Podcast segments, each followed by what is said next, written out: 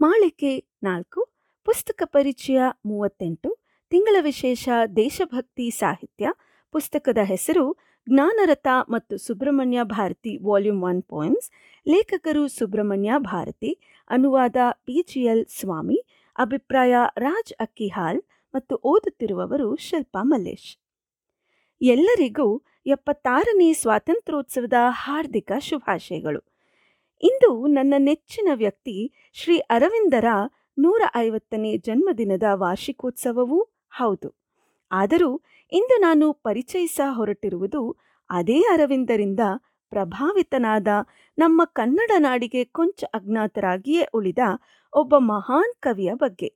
ಈತ ತನ್ನ ಹಾಡು ಹಬ್ಬಗಳ ಮೂಲಕವೇ ದೇಶಪ್ರೇಮವನ್ನು ಸಮಾಜದಲ್ಲಿ ಬಿತ್ತರಿಸಿ ಸ್ವಾತಂತ್ರ್ಯೋತ್ಸವದ ಹೋರಾಟಕ್ಕೆ ಶಕ್ತಿಯನ್ನು ತುಂಬಿದಂಥ ಮಹಾನ್ ಧೀರ. ಇವರು ಕವನ ಕಾವ್ಯಗಳನ್ನಷ್ಟೇ ಅಲ್ಲದೆ ಕತೆ, ಕಾದಂಬರಿ, ಪತ್ರಿಕೋದ್ಯಮ ಇತ್ಯಾದಿ ಪ್ರಕಾರಗಳಲ್ಲಿಯೂ ತಮ್ಮನ್ನು ತಾವು ತೊಡಗಿಸಿಕೊಂಡಿದ್ದರು. ಇವರ ಕಾವ್ಯ ರಚನೆಗಳು ಅನೇಕ ಬಗೆಯವು. ಅವುಗಳಲ್ಲಿ ದೇಶಭಕ್ತಿ ಕವನಗಳ ಸಂಖ್ಯೆಯು ತೀರಾ ಕಡಿಮೆ ಎಂದೆನಿಸಿದರೂ ಅವುಗಳಲ್ಲಿ ತುಂಬಿಕೊಂಡಿರುವ ಸತ್ವ ಅಪಾರ.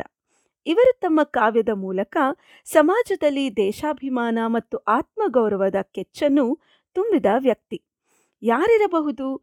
ಈ ವ್ಯಕ್ತಿ ಎನ್ನುತ್ತೀರಾ? ಚಿತ್ರವನ್ನೊಮ್ಮೆ ನೋಡಿ. ತಲೆಗೆ ಸುತ್ತಿದ ಪೇಟ, ಮೀಸೆಯುಕ್ತ ಗಡ್ಡಧಾರಿ ಮತ್ತು ಬೆಂಕಿಯ ಕಿಡಿಗಳೇ ಸೂಸುತ್ತಿವೆಯೋ ಎಂಬುತ್ತಿರುವ ಎವೆಯಿಕ್ಕದೆ ದಿಟ್ಟತನದಿಂದ ದಿಟ್ಟಿಸುತ್ತಿರುವಂತಹ ಕಣ್ಣಾಲಿಗಳು. ನೋಡುತ್ತಿದ್ದಂತೆಯೇ ಇವರು ಯಾರೋ ಒಬ್ಬ ಪಂಜಾಬಿಯಂತೆ ಕಾಣುತ್ತಾರಲ್ಲವೇ? ಇಲ್ಲ, ಇವರು ಪಂಜಾಬಿಯಲ್ಲ. ಇಲ್ಲಿಯೇ ನಮ್ಮ ಪಕ್ಕದ ರಾಜ್ಯವಾದ ತಮಿಳುನಾಡಿನವರಾದ ಕವಿ ರಾಷ್ಟ್ರಪ್ರೇಮಿ. ಅವರೇ ಶ್ರೀ ಸುಬ್ರಹ್ಮಣ್ಯ ಭಾರತಿ. ಸಾವಿರದ ಎಂಟುನೂರ ಎಂಬತ್ತೆರಡರಿಂದ ಸಾವಿರದ ಒಂಬೈನೂರ ಇಪ್ಪತ್ತೊಂದು. ತಮಿಳು ಸಾಹಿತ್ಯದ ಶ್ರೇಷ್ಠ ಲೇಖಕ ಹಾಗೂ ಅಪ್ರತಿಮ ದೇಶಭಕ್ತ. ಇವರು ಬರೆದಿರುವ ಕವಿತೆಯನ್ನು ಸ್ವಾತಂತ್ರ್ಯದ ಬೆಳಕಿಲ್ಲದ ಜನತೆ, ಜನತೆಯಾದರೂ ಹೇಗಾದೀತು? ಆತ್ಮಕ್ಕದು ಆಶ್ರಯ ನೀಡಿತೆ ಜ್ಞಾನ ಕೇಳಿಗೆ ಒದಗುವುದೇ? ಆತ್ಮಕ್ಕದು ಆಶ್ರಯ ನೀಡಿತೆ ಜ್ಞಾನ ಕೇಳಿಗೆ ಒದಗುವುದೇ? ಸ್ವಾತಂತ್ರ್ಯ ಸ್ವಾತಂತ್ರ್ಯ ಸ್ವಾತಂತ್ರ್ಯ! ಇದುವೇ ನಾಡಿನ ದಿವ್ಯ ಮಂತ್ರ ಸ್ವಾತಂತ್ರ್ಯ ಸ್ವಾತಂತ್ರ್ಯ ಸ್ವಾತಂತ್ರ್ಯ ಇದುವೇ ನಾಡಿನ ದಿವ್ಯ ಮಂತ್ರ ಕೈಗಾರಿಕೆ ತಲೆ ಎತ್ತುವುದೇ ಭರವಸೆಯಾದರೂ ಉಂಟೇನು ಕೈಗಾರಿಕೆ ತಲೆ ಎತ್ತುವುದೇ ಭರವಸೆಯಾದರೂ ಉಂಟೇನು ಕವಿತೆಗೆ ಕಲೆಗೆ ವೇದಕ್ಕೆ ಸ್ವಾತಂತ್ರ್ಯ ಸ್ವಾತಂತ್ರ್ಯ ಸ್ವಾತಂತ್ರ್ಯ. ಇದುವೇ ನಾಡಿನ ದಿವ್ಯ ಮಂತ್ರ. ಸ್ವಾತಂತ್ರ್ಯ ಸ್ವಾತಂತ್ರ್ಯ ಸ್ವಾತಂತ್ರ್ಯ. ಇದುವೇ ನಾಡಿನ ದಿವ್ಯ ಮಂತ್ರ. ಅನುವಾದ ಡಾಕ್ಟರ್ ನರಹಳ್ಳಿ ಬಾಲಸುಬ್ರಹ್ಮಣ್ಯ. ಹೀಗೆ ಸ್ವಾತಂತ್ರ್ಯ ಹೋರಾಟದ ದಿವ್ಯ ಮಂತ್ರವನ್ನು ಸಾರಿದ ವ್ಯಕ್ತಿ ಸುಬ್ರಹ್ಮಣ್ಯ ಭಾರತಿಯವರು. ಭಾರತಿ ಎಂಬುದು ಅವರು ಹನ್ನೊಂದನೇ ವಯಸ್ಸಿನಲ್ಲೇ ತಮ್ಮ ಕಾವ್ಯ ರಚನಾ ಕೌಶಲಕ್ಕಾಗಿ ಪಡೆದ ಬಿರುದು. ಇವರ ಕಾಲದಲ್ಲಾಗಲೇ ಬ್ರಿಟಿಷರ ದಬ್ಬಾಳಿಕೆಯಿಂದ ಭಾರತದ ಹೆಚ್ಚು ಜನರು ತಮ್ಮ ಸಾಂಸ್ಕೃತಿಕ ಅಸ್ಮಿತೆಯನ್ನೇ ಮರೆತು ಹೋಗಿದ್ದರು. ಅಂತಹ ಕಾಲದಲ್ಲಿ ಜನ್ಮ ತಾಳಿದ ಭಾರತೀಯವರು ಮುಂದೆ ತಮ್ಮ ಜೀವನದುದ್ದೇಶವನ್ನು ವ್ಯಕ್ತಪಡಿಸಿದ್ದು ಈ ರೀತಿ. ಕಾವ್ಯ ರಚಿಸುವುದು, ದೇಶಕ್ಕಾಗಿಯೇ ಶ್ರಮಿಸುವುದು, ಒಂದು ಕ್ಷಣವೂ ದಣಿವರಿಯದಿರುವುದು ಈ ಮೂರೇ ನಮ್ಮ ಕರೆ. ತಿಳಿ, ಓ ಮನಸ್ಸೇ ಇವುಗಳಲ್ಲಿಯೇ ನಿನ್ನ ನೆಲೆ.